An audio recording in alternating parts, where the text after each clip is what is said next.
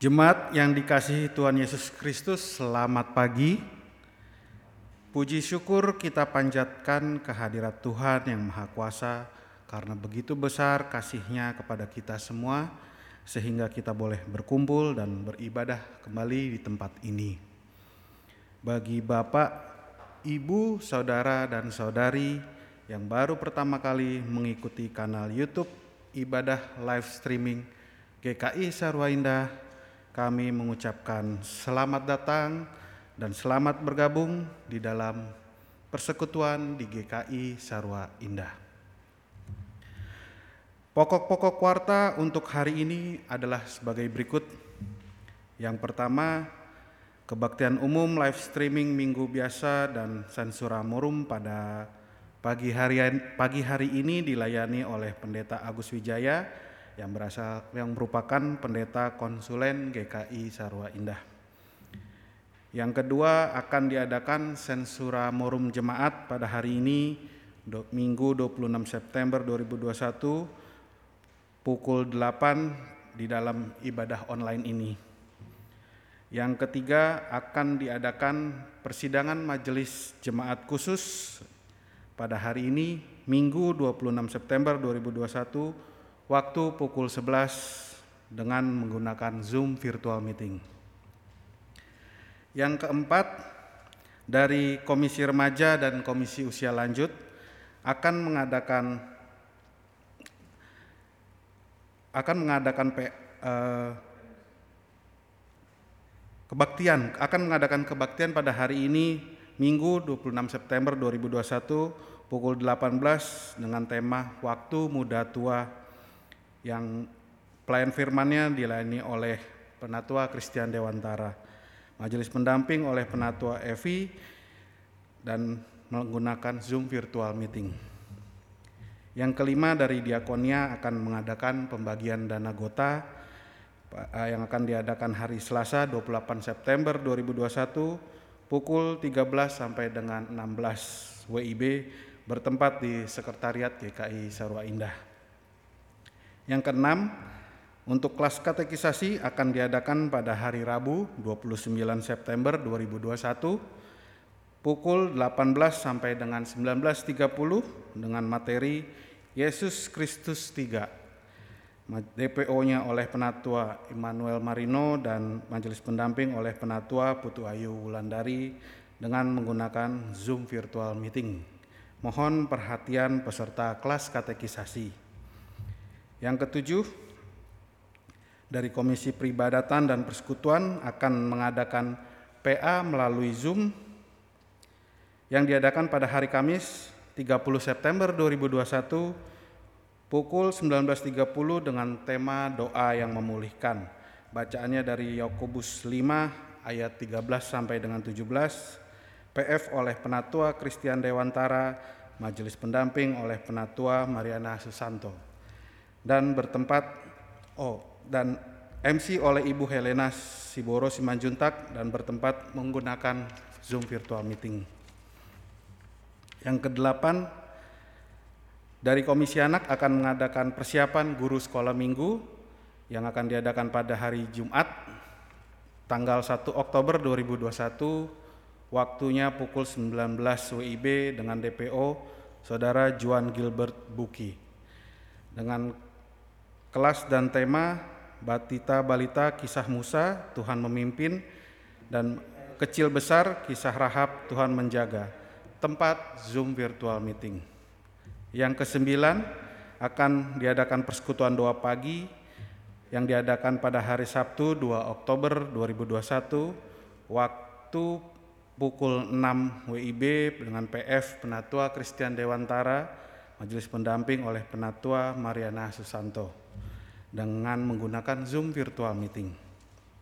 Yang ke-10 dari pembinaan akan mengadakan webinar dilakukan menggunakan aplikasi Zoom pada hari Sabtu 2 Oktober 2021 waktu pukul 8 sampai dengan 14.30 dengan pembicara Pendeta Helen Armada Setio Putri dari GKI Peterongan Semarang, Pendeta Yohanes Agusta Bambang Setiawan dari GKI Bintara Utama, Dr. Christian Na dari GKI Cimahi, Pendeta Wisnu Sabto Nugroho dari LPPS, dan yang terakhir pendeta Emeritus Rudianto Jayakartika. Mohon perhatian dan partisipasi jemaat melalui aplikasi Zoom virtual meeting. Demikian pokok-pokok warta untuk hari ini. Untuk lebih lengkapnya, jemaat dapat membaca di warta jemaat dalam bentuk file PDF. Segenap majelis jemaat mengucapkan selamat beribadah, Tuhan memberkati.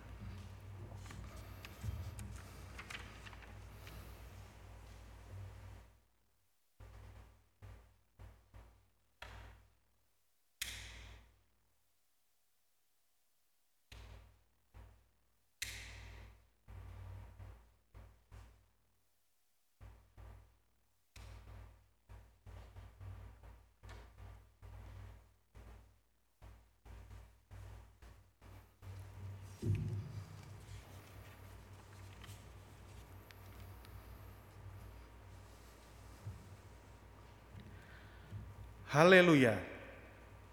Pujilah hai hamba-hamba Tuhan. Pujilah nama Tuhan. Kiranya nama Tuhan dimasyurkan sekarang ini dan selama-lamanya. Dari terbitnya sampai kepada terbenamnya matahari, terpujilah nama Tuhan. Mari umat Tuhan, kita lantunkan puji-pujian kita untuk memasyurkan nama Tuhan. Kami undang jemaat untuk bangkit berdiri. Mari kita memulai ibadah kita dengan menyanyikan KJ 5 bait pertama, ketiga dan keenam. Tuhan Allah namamu.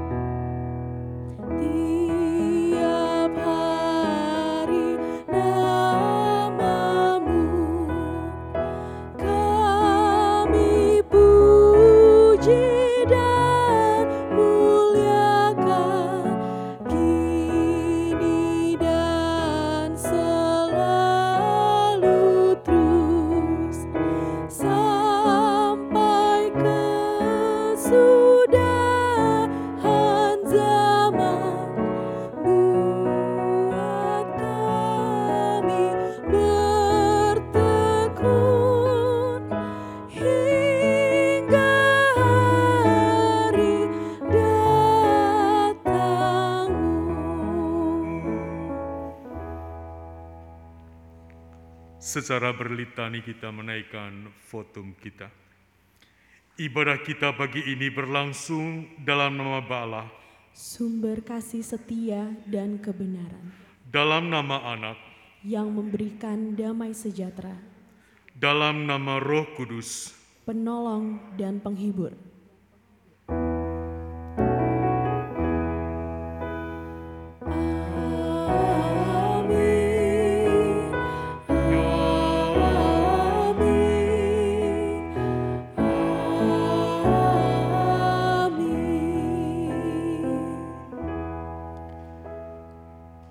Tuhan beserta saudara.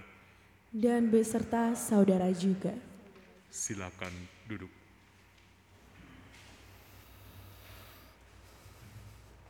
Bunda Teresa berkata, I can do things you cannot. You can do things I cannot. Together we can do great things. Aku dapat melakukan hal yang tidak dapat kau lakukan. Kau dapat melakukan hal yang tidak dapat aku lakukan. Bersama-sama kita akan melakukan hal-hal besar. Tidak ada manusia yang serba super yang dapat melakukan segala sesuatunya sendirian. Bahkan pahlawan super dalam film-film yang kita jumpai pun memiliki kelemahan. Kita membutuhkan orang lain, dan orang lain membutuhkan kita.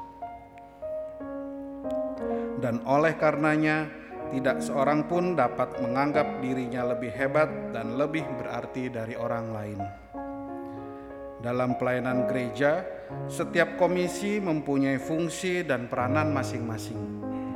Komisi bukan dimaksudkan untuk memilah-milah anggota jemaat, apalagi dimaksudkan untuk memecah belah. Majelis jemaat dengan dibantu oleh pengurus komisi dan dengan peran serta setiap anggota jemaat secara bersama-sama, bahu-membahu, tolong-menolong, bergandengan erat akan dapat melakukan pekerjaan pelayanan yang besar. Mengelompokkan diri dan menganggap kelompok lain sebagai saingan dan musuh akan membawa gereja Tuhan dalam perpecahan dan kasih Tuhan tidak dinyatakan bagi dunia yang kita layani. Tuhan memanggil kita untuk bersatu dalam kasih Kristus. Sudahkah kita menanggalkan kepentingan pribadi atau kelompok untuk bersatu dalam jemaat Tuhan? Mari kita datang ke hadirat Tuhan, memohon pengampunan dan memohon agar Tuhan membasuh hidup dan ego kita menjadi bersih. Kami undang, kami sila, persilahkan jemaat berdoa pengakuan dosa terlebih dahulu dan kami akan menutupnya.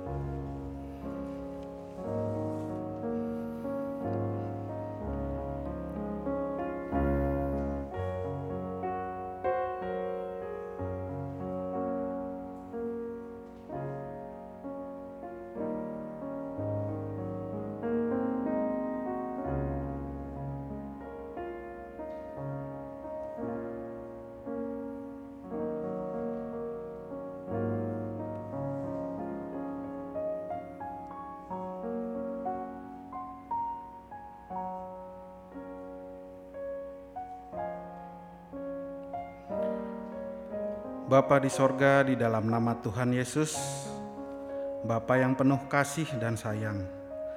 Pada kesempatan hari ini, kami datang ke dalam hadirat-Mu yang kudus dengan segala kerendahan hati kami. Pada kesempatan hari ini, kami mau dengan sadar mengakui segala dosa-dosa kami di hadapan-Mu. Seringkali kami lalai dan lari dari perintah-Mu. Seringkali kami lebih mengikuti nafsu duniawi kami, sehingga kami jauh dari kasih dan penyertaan-Mu. Kami memberontak terhadap-Mu. Kami menyakiti hati sesama kami. Bahkan kami menyakiti hatimu. Telah banyak perbuatan menyimpang yang kami lakukan dari jalan-Mu yang benar. Seringkali kami hidup dengan melupakan penyertaan-Mu kami merasa mampu dan kuat untuk menjalani hidup ini tanpa penyertaan-Mu.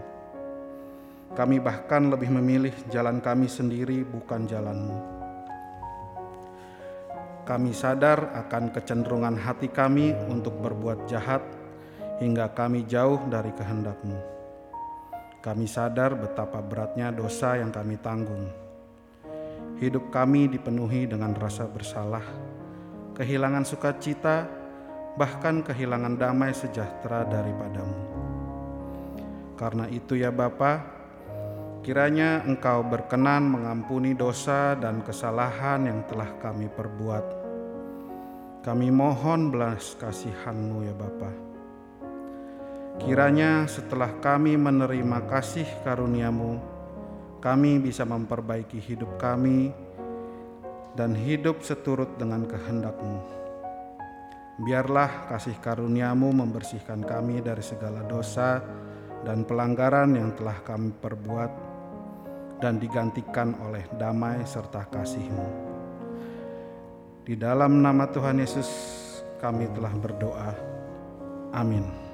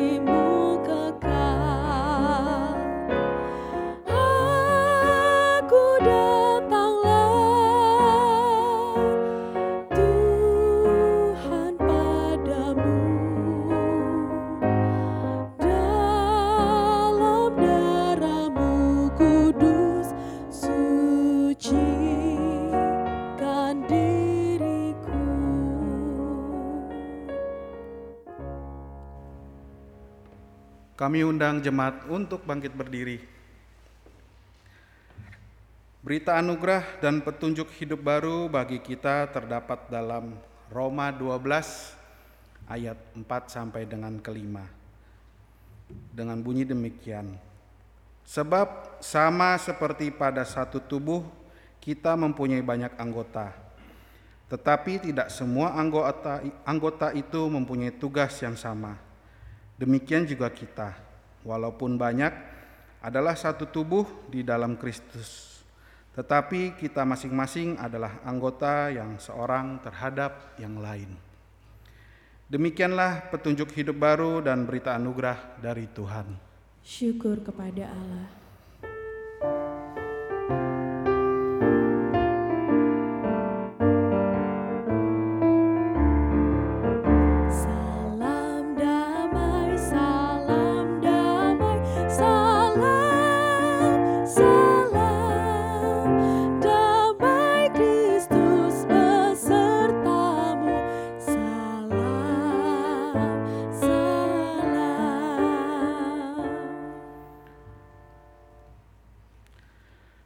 Mari kita merespon berita anugerah kita dengan menyanyikan KJ 25 258 bait pertama dengan kedua satu tubuh kita.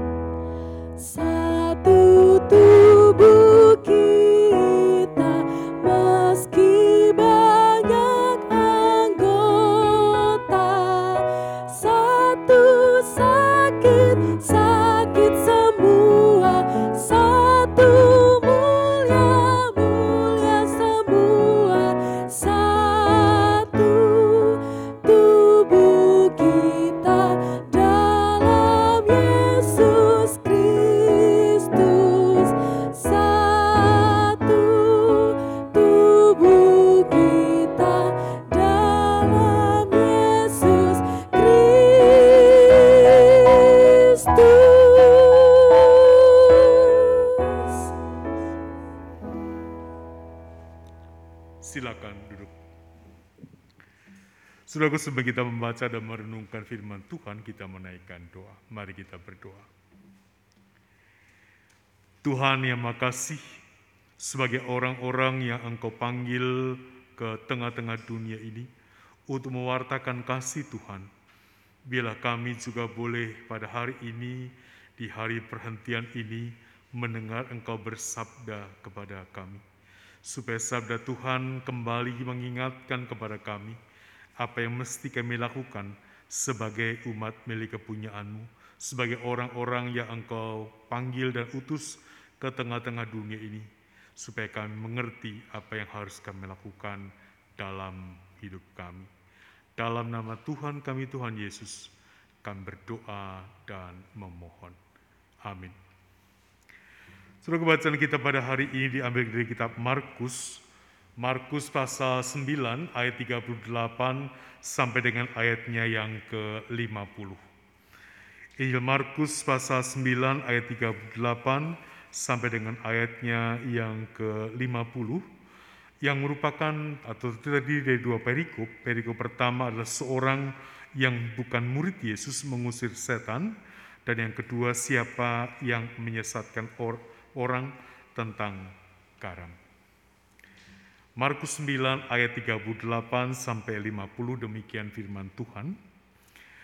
Kata Yohanes kepada Yesus, "Guru, kami lihat seorang yang bukan pengikut kita mengusir setan demi namamu. Lalu kami cegah orang itu karena ia bukan pengikut kita." Tetapi kata Yesus, "Jangan kamu cegah dia, sebab tidak seorang pun yang telah mengadakan mujizat demi namaku dapat seketika juga mengumpat aku. Barang siapa tidak melawan kita, ia ada di pihak kita. Aku berkata kepadamu, sesungguhnya barang siapa memberi kamu minum secangkir air oleh karena kamu adalah pengikut Kristus, ia tidak akan kehilangan upahnya. Barang siapa menyesatkan salah satu dari anak-anak kecil yang percaya ini, lebih baik baginya jika sebuah batu kilangan diikatkan pada lehernya, lalu ia dibuang ke dalam laut. Dan, keti- dan jika tangan menyesatkan engkau, engkau, penggalah karena lebih baik engkau masuk ke dalam hidup dengan tangan kudung daripada dengan utuh kedua tanganmu dibuang ke dalam neraka, ke dalam api yang tak berterpadamkan. Di tempat itu ulatnya tidak akan mati dan apinya tidak akan padam. Dan jika kakimu menyesatkan engkau, penggalah, karena lebih baik engkau masuk ke dalam hidup dengan timpang daripada dengan utuh kedua kakimu dicampakkannya ke dalam neraka. Di tempat itu ulatnya tidak akan mati dan apinya tidak akan padam. Dan jika mata menyesatkan engkau, cungkilah, karena lebih baik engkau masuk ke dalam kerajaan Allah dengan bermata satu daripada dengan bermata dua dicampakkan ke dalam neraka. Di mana ulat-ulat bangkai tidak mati dan api tidak padam. Karena setiap orang akan dikarami dengan api. Garam memang baik, tetapi jika garam menjadi hambar, dengan apakah kamu mengasinkannya? Hendaklah kamu selalu mempunyai garam dalam dirimu, dan selalu hidup berdamai yang seorang dengan yang lain.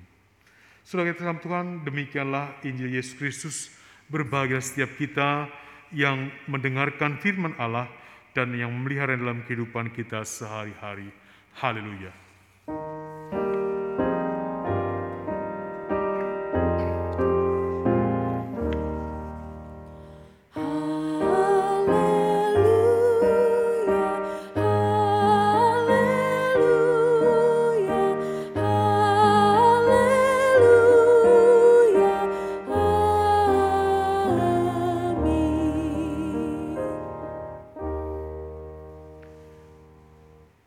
Terkasih dalam Tuhan, baru-baru ini ketika belajar tentang ilmu manajemen sumber daya manusia, dikatakan bahwa dalam sebuah industri yang modern, manajemen sumber daya manusia bukanlah lagi merupakan tempat di mana hanya menerima orang-orang yang akan mendaftar, melakukan tes, dan kemudian menempatkan orang itu di tempat di mana perusahaan itu membutuhkan. Tapi manajemen sumber daya manusia dikatakan bahwa ia adalah merupakan sebuah talent pool, kumpulan dari orang-orang berbakat. Mereka mengumpulkan orang-orang berbakat yang kemudian di situlah mereka dijadikan dalam kebersamaan dan kemudian dengan bakat-bakat mereka dilakukan keber, eh, kerjasama di antara mereka. Dan dikatakan semakin kita punya kriteria yang banyak, maka akan semakin sempit kemudian talent pool itu. Semakin banyak kita mengharapkan ada berbagai macam syarat yang terjadi adalah semakin sempit, semakin kecillah kemudian talent pool sebuah perusahaan. Saudara kita Tuhan, jika dunia kita dikotakkan dengan berbagai-bagai macam kriteria, warna kulit, jenis rambut, suku, bangsa, ras, agama, hobi, tempat tinggal, dan berbagai macam hal yang lain. Pertanyaannya adalah, di mana letak kita? Dan berapa orang yang bersama-sama dengan kita? Ada berapa banyak orang yang juga tidak bersama dengan kita? Mana yang lebih banyak yang tidak bersama dengan kita ataukah yang bersama-sama dengan kita? Saudara juga, juga dalam kehidupan kita bagaimana dengan kehidupan gereja.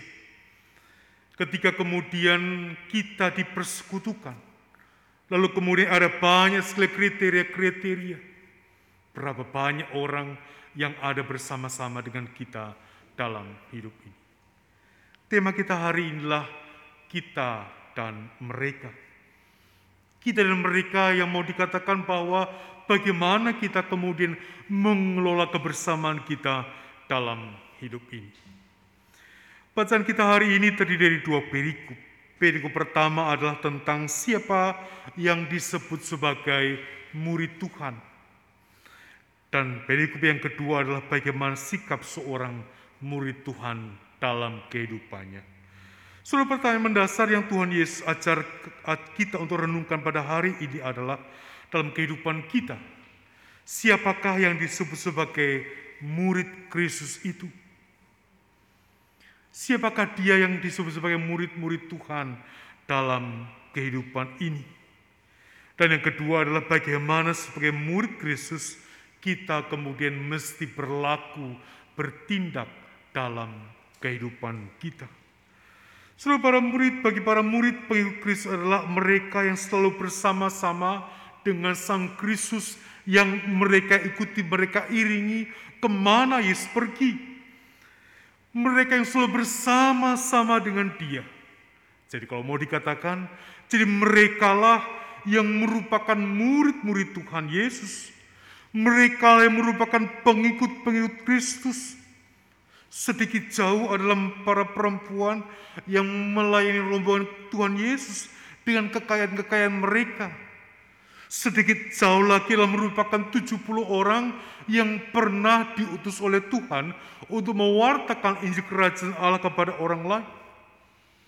Atau kemudian kalau lebih jauh, semakin jauh adalah mereka yang berbondong-bondong mengikut ke mana Tuhan Yesus pergi. Mereka menikmati roti hasil mujizat Tuhan Yesus dan ikan yang dimakan itu. Lalu bagaimana dengan bacaan kita pada hari ini? Orang yang mengusir setan demi nama Tuhan Yesus. Sudah bagi para murid khususnya bagi Yohanes, orang ini tak masuk hitungan dari pengikut Kristus. Orang ini bukan pengikut Kristus. Mereka bukan bagian kita dan karena itu kami mencegahnya dan melarang dia untuk kemudian melakukannya lagi. Tapi apa kata Tuhan Yesus kepada mereka, kepada Yohanes? Jika ia tidak melawan, ia di pihak kita dan ia mendapatkan upahnya. Saudara kita Tuhan, Tuhan Yesus ingin mengkotak-kotakkan kelompokku dan bukan kelompokku. Namun jika kita mempunyai arah dan tujuan yang sama, kalau kita punya karya yang sama, kalau orang itu tidak kemudian menghujat aku, maka mari kita melakukan kebersamaan untuk melakukan yang baik untuk kemuliaan Tuhan. Bagi Tuhan Yesus hidup ini bukan persaingan. Hidup ini adalah tentang melakukan apa yang benar di dalam hidup kita. Saudara sangat kesam Tuhan, dunia ini terlalu sempit untuk kita kotak-kotakkan. Dan bukankah Hal ini yang kemudian menimbulkan berbagai-bagai macam hal.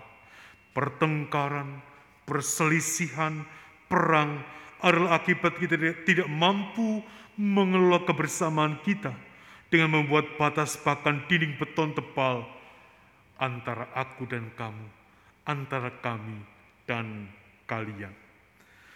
Saudara kita sama Tuhan, dalam hidup sebagai umat Tuhan, mari kita belajar hal yang pertama dari Tuhan Yesus.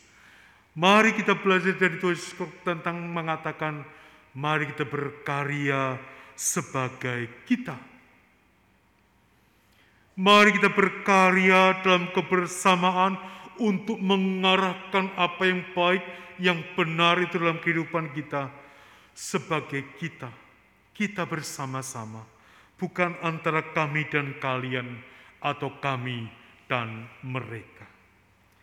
Kita dalam Tuhan dalam hidup yang global akan makin banyak sekat-sekat yang makin ditinggalkan dalam kehidupan kita. Kita berjumpa dengan orang dengan berbagai-bagai macam keragaman yang tanpa kita bisa bendung dalam kehidupan kita. Dan kita bisa memilih. Kita akan berkutat dengan kesendirian kita, dengan batas-batas yang kita buat. Aku tidak mau dengan ini, aku tidak mau dengan itu, aku tidak mau bekerja sama dengan dia, aku tidak mau bersama dengan orang itu dan seterusnya, karena ia berbeda dengan saya. Ataukah kemudian kita bekerja sama untuk mewujudkan tanda-tanda kerajaan Allah dalam kehidupan kita. Dalam keperbedaan, dalam ketidaksamaan, kita bisa mengatakan mari kita bersama-sama, bekerja sama untuk punya arah dan tujuan yang sama dalam hidup ini. Lalu bagaimana dengan murid Tuhan sendiri? Seperti apakah kehidupan kita semestinya? Sudah kembali kita melangkah ke bagian yang kedua dari apa yang Tuhan Yesus ajarkan pada hari ini. Yaitu mari kita memikirkan, mengatakan, melakukan yang benar. Kita sudah belajar tentang kebenaran. Karena Tuhan Yesus dengan tegas mengatakan di dalam ayat yang ke-42, Barang siapa menyesatkan salah suatu dari anak-anak kecil yang percaya ini, lebih baik baginya jika sebuah batu kilangan diikatkan pada lehernya, lalu ia dibuang ke dalam laut. Dari Tuhan Yesus kita belajar kebenaran. Dan itulah yang kemudian juga kita lakukan dan nyatakan dalam kehidupan kita, bukan yang lain. Kita sudah membaca bagaimana Tuhan Yesus kemudian dan orang-orang beriman berlaku benar di dalam bacaan-bacaan Alkitab kita. Kita juga sudah kemudian dalam Alkitab juga melihat menyaksikan contoh-contoh orang yang tahu kebenaran dan melakukannya. Namun juga di sebaliknya ada orang-orang yang kemudian mengetahui kebenaran tapi tidak melakukannya dan kemudian kita tahu apa akibat-akibat yang ada dalam kehidupannya. Sekarang kemudian kita harus mengatakan sekarang giliran kita murid Tuhan di hari ini, di waktu ini, kita memikirkan apa yang bisa kita lakukan di tengah-tengah dunia kita di sini dan di tempat ini untuk kemudian menyatakan kebenaran itu. Mempercakapkan kebenaran itu dengan orang yang beriman yang lain, mengungkapkannya dalam perkataan-perkataan kita, dan kemudian melakukannya dalam kehidupan kita sebagai bagian yang tak terpisahkan dari kehidupan kita. Kebenaran menjadi nyata dalam setiap tingkah laku dalam hidup ini. So, hidup kita ini bagikan kitab yang terbuka. Hidup kita adalah merupakan seperti buku yang dibukakan kepada orang lain. Inilah seorang yang beriman kepada Tuhan lebih terbuka lagi ketika kemudian di media sosial kita. Orang tahu sekarang ada di mana kita ketika kita update status. Orang tahu hari ini mood kita sedang seperti apa, atau bahkan kemudian orang tahu seperti apakah pergumulan kita dari status-status yang kemudian kita upload. Saudara Tuhan Tuhan apa yang mereka kenal tentang saya, tentang saudara, tentang kita sebagai orang-orang beriman, sebagai orang-orang Kristen, sebagai pengikut-pengikut Kristus. Apakah saudara mengatakan, oh dia merupakan seorang yang kaya, oh dia seorang yang sedang marah hari ini, dia sedang ngambek hari ini, dia sedang senang hari ini, oh dia pagi makan di Ciputat, siang makan di Bangkok, makan malam di Singapura? Ataukah mereka akan melihat kebenaran terpancar dari setiap perkataan, perbuatan, dan media sosial yang kita miliki dalam pikiran, perkataan, dan perbuatan-perbuatan kita dalam hidup ini. Seluruh yang sama Tuhan, dengarkanlah perkataan Tuhan Yesus Garam memang baik, tetapi jika garam menjadi hambar, dengan apakah kamu mengasinkannya? Garam itu baik, tapi kalau ia hambar, ia tak lagi berfungsi karena ia tak lagi punya daya dalam hidupnya. Kalau kemudian orang beriman yang mestinya menyatakan kebenaran dalam setiap bentuknya, pikiran, perkataan, dan perbuatannya, jika tidak ada itu lagi dalam hidupnya, apakah gunanya lagi hidup sebagai orang beriman? Dia hanya akan dicampakkan ke dalam neraka. Oleh karena itu, dalam kehidupan kita sekarang ini, di dunia semakin terbuka ini, mari kita bersama mewartakan apa yang benar, apa yang baik, apa yang membawa kehidupan bagi dunia di dalam kehidupan kita dan sekitar kita. Saudara kita Tuhan sebagai sebuah persekutuan bernama GKI Sarwa Indah. Kita dalam merupakan juga persekutuan dari orang-orang benar, orang-orang beriman dalam kehidupan kita. Kalau kemudian kembali ke bagian awal tadi, kalau dikatakan dalam ilmu manajemen, dikatakan bahwa sebuah manajemen daya manusia adalah sebuah talent pool. Bisakah GKI Sarwo Indah juga menjadi talent pool, talent, talent pool dalam kehidupan kita? Yang mengumpulkan orang-orang dalam kebenaran yang diajarkan oleh Tuhan Yesus. Namun juga mereka yang punya kemampuan-kemampuan di dalam kehidupannya. Sehingga kita berdalam kebersamaan kita sebagai sebuah persekutuan ini kita benar-benar mewartakan Tuhan dengan berbagai-bagai macam kemampuan yang ada dalam kehidupan kita. Dengan berbagai-bagai macam profesi kita. Sehingga dengan apa yang kita miliki dalam hidup ini. Kebenaran Tuhan, kasih Tuhan, penyertaan pertolongan Tuhan nyata dan dinyatakan melalui kebersamaan kehidupan kita maupun kehidupan kita sebagai pribadi-pribadi orang-orang beriman. So, dekat dalam Tuhan, hari Minggu depan, kita akan memasuki bulan keluarga. Dan akan diawali dengan sebuah perjamuan kudus. Perjamuan kudus senantiasa mengingatkan kepada kita bahwa kita adalah merupakan orang-orang beriman yang dipanggil dan diutus oleh Tuhan untuk mewartakan kebenaran dalam kehidupan kita. Hayatilah itu menjadi bagian di mana kita sebagai orang-orang beriman dipanggil dan diutus oleh Tuhan untuk mewartakannya dalam kehidupan kita.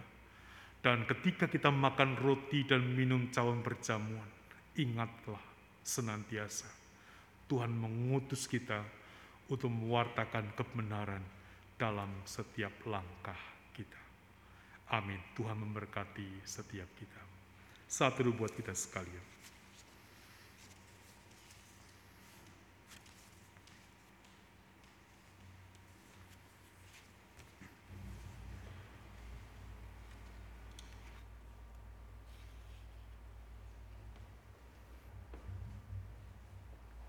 Bapak, Ibu, dan saudara-saudara yang dikasih Tuhan, saya undang untuk bangkit berdiri.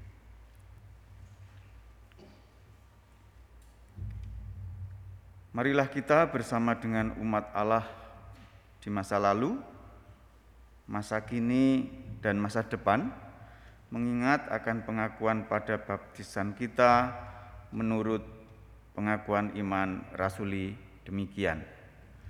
Aku percaya kepada Allah, Bapa yang Maha Kuasa, Khalik langit dan bumi, dan kepada Yesus Kristus, anaknya yang tunggal Tuhan kita, yang dikandung daripada roh kudus, lahir dari anak darah Maria, yang menderita sengsara di bawah pemerintahan Pontius Pilatus, disalibkan, mati dan dikuburkan, turun ke dalam kerajaan maut pada hari yang ketiga bangkit pula dari antara orang mati, naik ke surga, duduk di sebelah kanan Allah Bapa yang Maha Kuasa.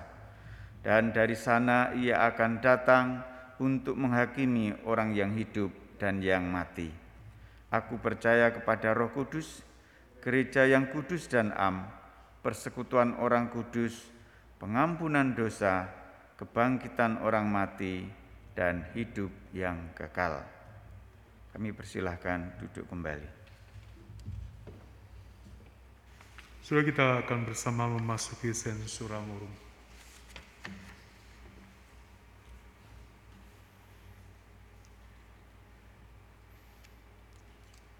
Pada tanggal 3 Oktober 2021 pukul pukul 8 pagi dalam ibadah kita, kita akan merayakan perjamuan kudus.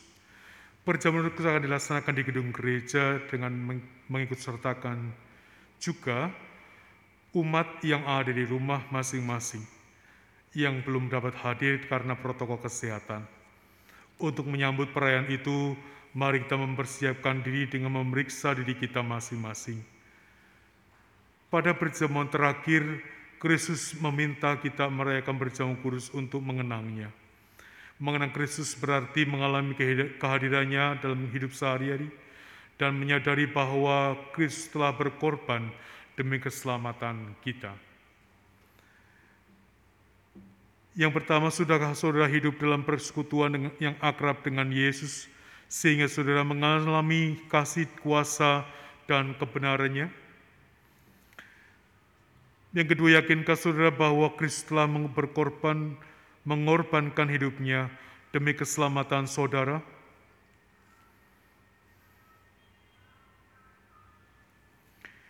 Pada perjuangan terakhir, Kristus memecah roti dan mengangkat cawan lalu membagikannya pada murid-muridnya. Ketika menerima roti dan air anggur, simbol tubuh dan darah Yesus, kita dipersatukan dengan Kristus. Yesus yang menjadi kepala sedangkan kita adalah tubuhnya. Mari kita merenungkan, sudahkah saudara menjadikan Yesus sebagai kepala, pemimpin saudara dalam hidup pribadi, berkeluarga, bergereja, dan bermasyarakat? Yang kedua, sudahkah saudara hidup dalam kasih dengan saudara seiman yang adalah sesama anggota tubuh Kristus?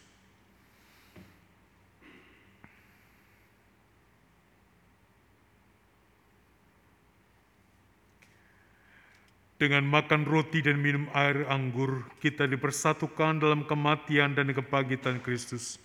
Ini berarti kita perlu menyangkal diri, memikul salib, dan mengikut Kristus. Menyangkal diri berarti rela berkorban demi Tuhan dan sesama. Marilah kita merenungkan, sudahkah saudara rela berkorban bagi sesama? Sudahkah kehidupan saudara menjadi berkat bagi sesama, peduli bagi sesama, berani menyuarakan kebenaran dan keadilan, serta berjuang menciptakan damai sejahtera?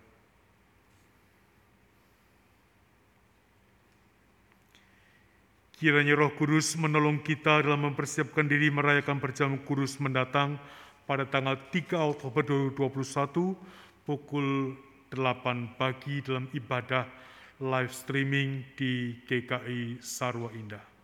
Dan kami mengingatkan bahwa ibadah ini hanya akan dilakukan, perjamuan kudus akan dilakukan dalam ibadah pukul 8 dan setelah itu nanti bagian dari perjamuan kudus akan diturunkan. Demikian dimohon perhatian bagi setiap kita. Tuhan memberkati. Marilah bersama-sama kita sampaikan doa syafaat kita. Mari berdoa.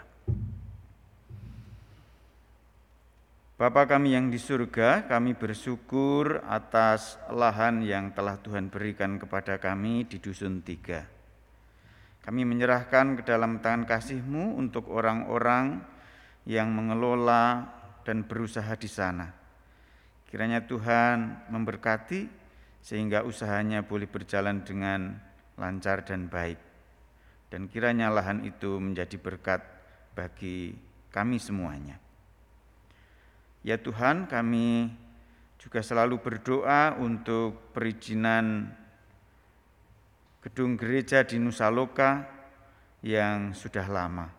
Tetapi kami percaya Tuhan akan memberikan izin pemanfaatan lahan itu dalam waktu yang tepat. Untuk itu kami berdoa akan ketetapan hati panitia yang mengurusnya. Kiranya Tuhan memberkati sehingga selalu diusahakan dengan baik. Untuk itu kami juga berdoa untuk pemerintahan Kota Tangerang Selatan, kiranya Tuhan memberkati sehingga memberikan izin itu dalam waktu yang tidak lama. Untuk itu berkatilah untuk persiapan-persiapannya sehingga izin ini boleh keluar dan kami boleh memanfaatkannya dan kami boleh membangun gereja sebagai rumah Tuhan. Bapa kami yang di surga, pada saat ini juga kami sedang merenovasi pastori. Untuk itu kami mohon Tuhan memberkati, Tuhan mencukupkan dana, dan Tuhan memberkati orang-orang yang mengerjakannya sehingga boleh selesai dengan tepat waktu dan baik adanya. Kami percaya Tuhan akan memberkati dan selalu menyertai. Untuk itu kami menyerahkan lahan kami, perizinan IPL, juga renovasi pastori. Dalam nama Tuhan Yesus Kristus kami berdoa. Terima kasih kami bersama-sama bersyukur untuk kasih Tuhan kepada kami sebagai jemaat Tuhan. Tuhan yang mengingatkan kepada kami supaya dalam mewartakan akan firman Tuhan, kami senantiasa boleh dalam kebersamaan kami bersama dengan orang-orang lain, supaya lewat kebenaran itulah nama Tuhan dipermuliakan. Pimpin dan bimbing kami sekalian supaya kami terus pun terus mewartakan baik sebagai pribadi maupun sebagai persekutuan jemaat Tuhan di GG Sarwa Indah. Kami mewartakan kebenaran itu dalam kehidupan kami. Bersama kami juga memohon engkaulah yang memberkati akan persekutuan ini, sehingga kami boleh bersama-sama bergandengan tangan mewartakannya dalam kehidupan kami, kebenaran-kebenaran Tuhan dalam hidup ini. Yang kasih bersama-sama pada saat ini kami mendukung doa untuk saudara kami yang berulang tahun di minggu ini. Kami bersyukur bersama dengan saudara Danielta, kami bersyukur bersama dengan saudara Yoel Dwi Kuntara, yang dalam minggu depan ini mereka akan berulang tahun. Tuhan, Engkau yang menambahkan usia mereka, Engkau yang juga senantiasa memberikan kepada mereka hikmat yang daripada Tuhan. Supaya dalam kehidupan mereka, mereka senantiasa juga boleh melihat bagaimana kasih Tuhan dalam apa yang mereka alami dan jalani dalam sepanjang hari-hari kehidupan mereka. Bersama kami juga menduduk setiap saudara kami dalam keadaan sakit, kami mendukung doa untuk saudara, untuk Ibu Sarah Jaya Jumadi yang sekarang sedang dirawat di Rumah Sakit Fatmawati. Tuhan yang menyertai memberkati supaya Ibu Sarah Jaya Sumadi boleh diberikan kekuatan oleh Tuhan dan setiap tindakan-tindakan medis yang dilakukan boleh berjalan dengan baik dan lancar.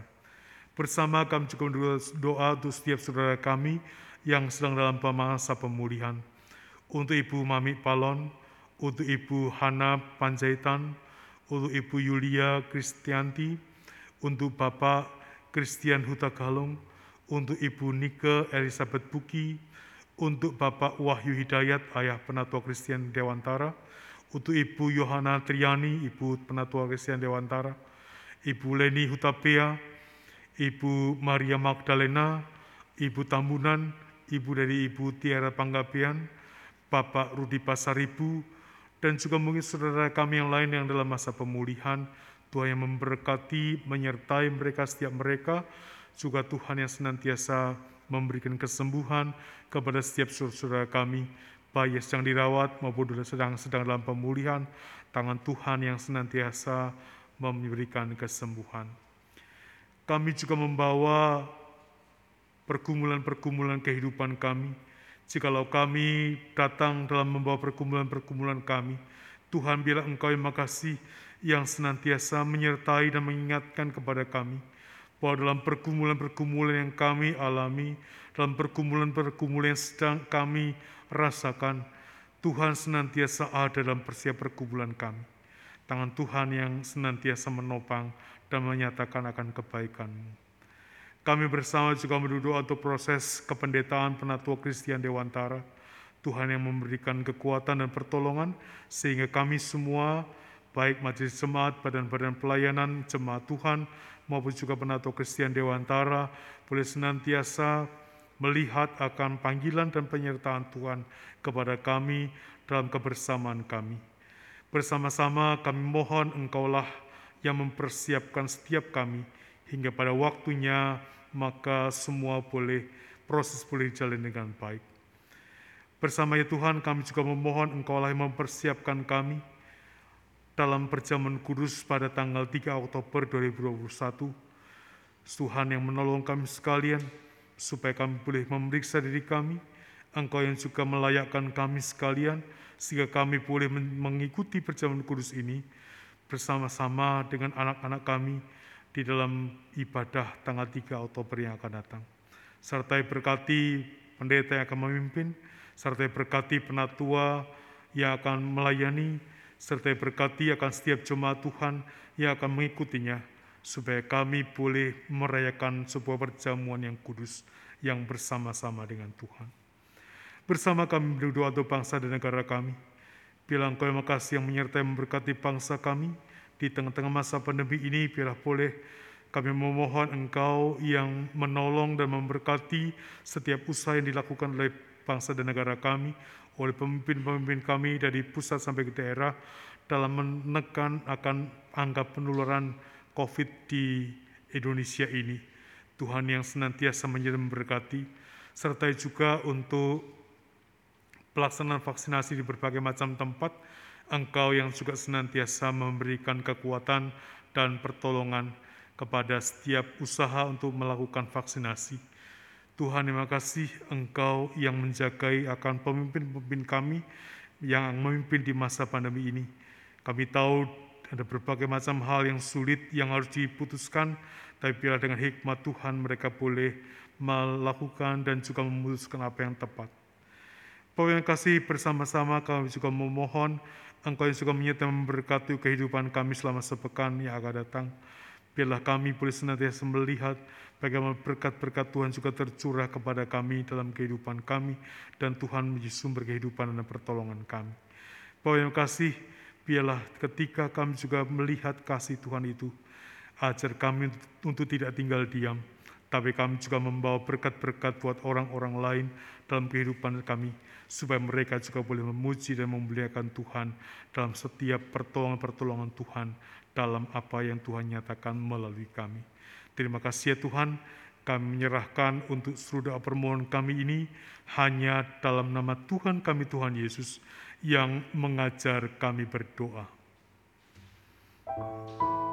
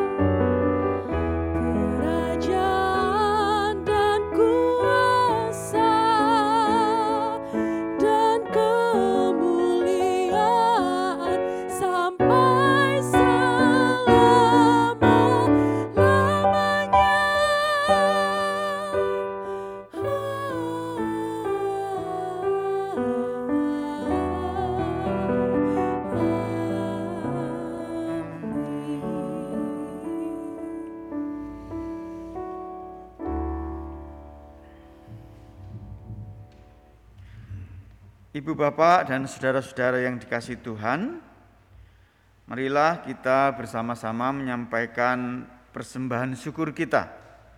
Seraya mengingat firman-Nya dari 2 Korintus 9 ayat yang ke-12.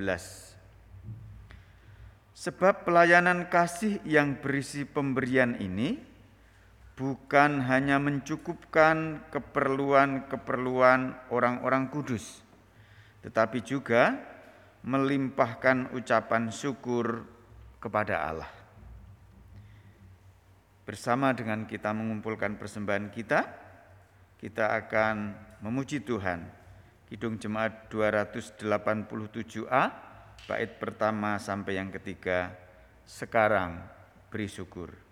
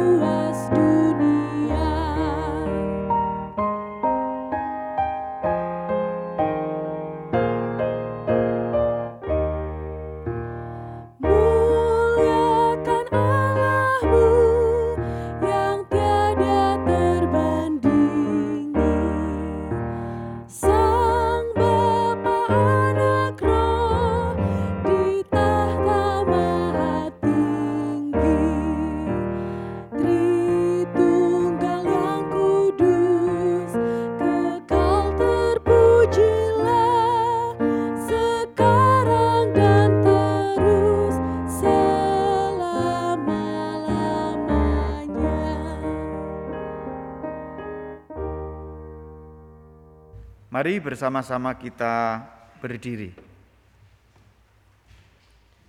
Kita sampaikan persembahan ini dengan berdoa. Mari bersama-sama kita berdoa. Ya Allah, Bapa kami yang Maha Pemurah, kalau kami menghitung berkat-berkat yang Tuhan berikan kepada kami, berupa kesehatan, kecukupan, dan banyak hal lagi kami tidak bisa menghitungnya dalam minggu-minggu ini. Juga di dalam kehidupan kami hari lepas hari.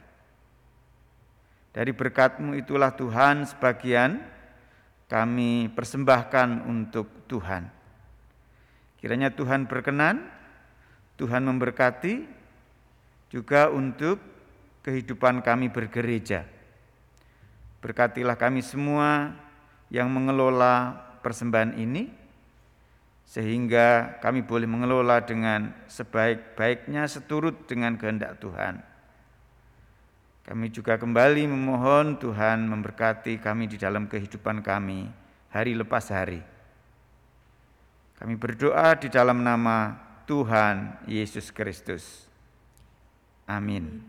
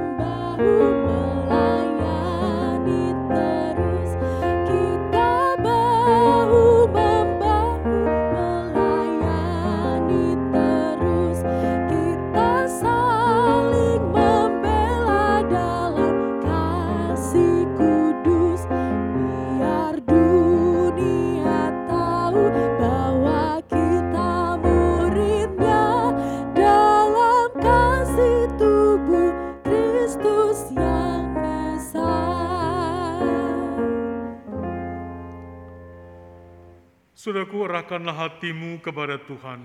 Kami mengarahkan hati kepada Tuhan.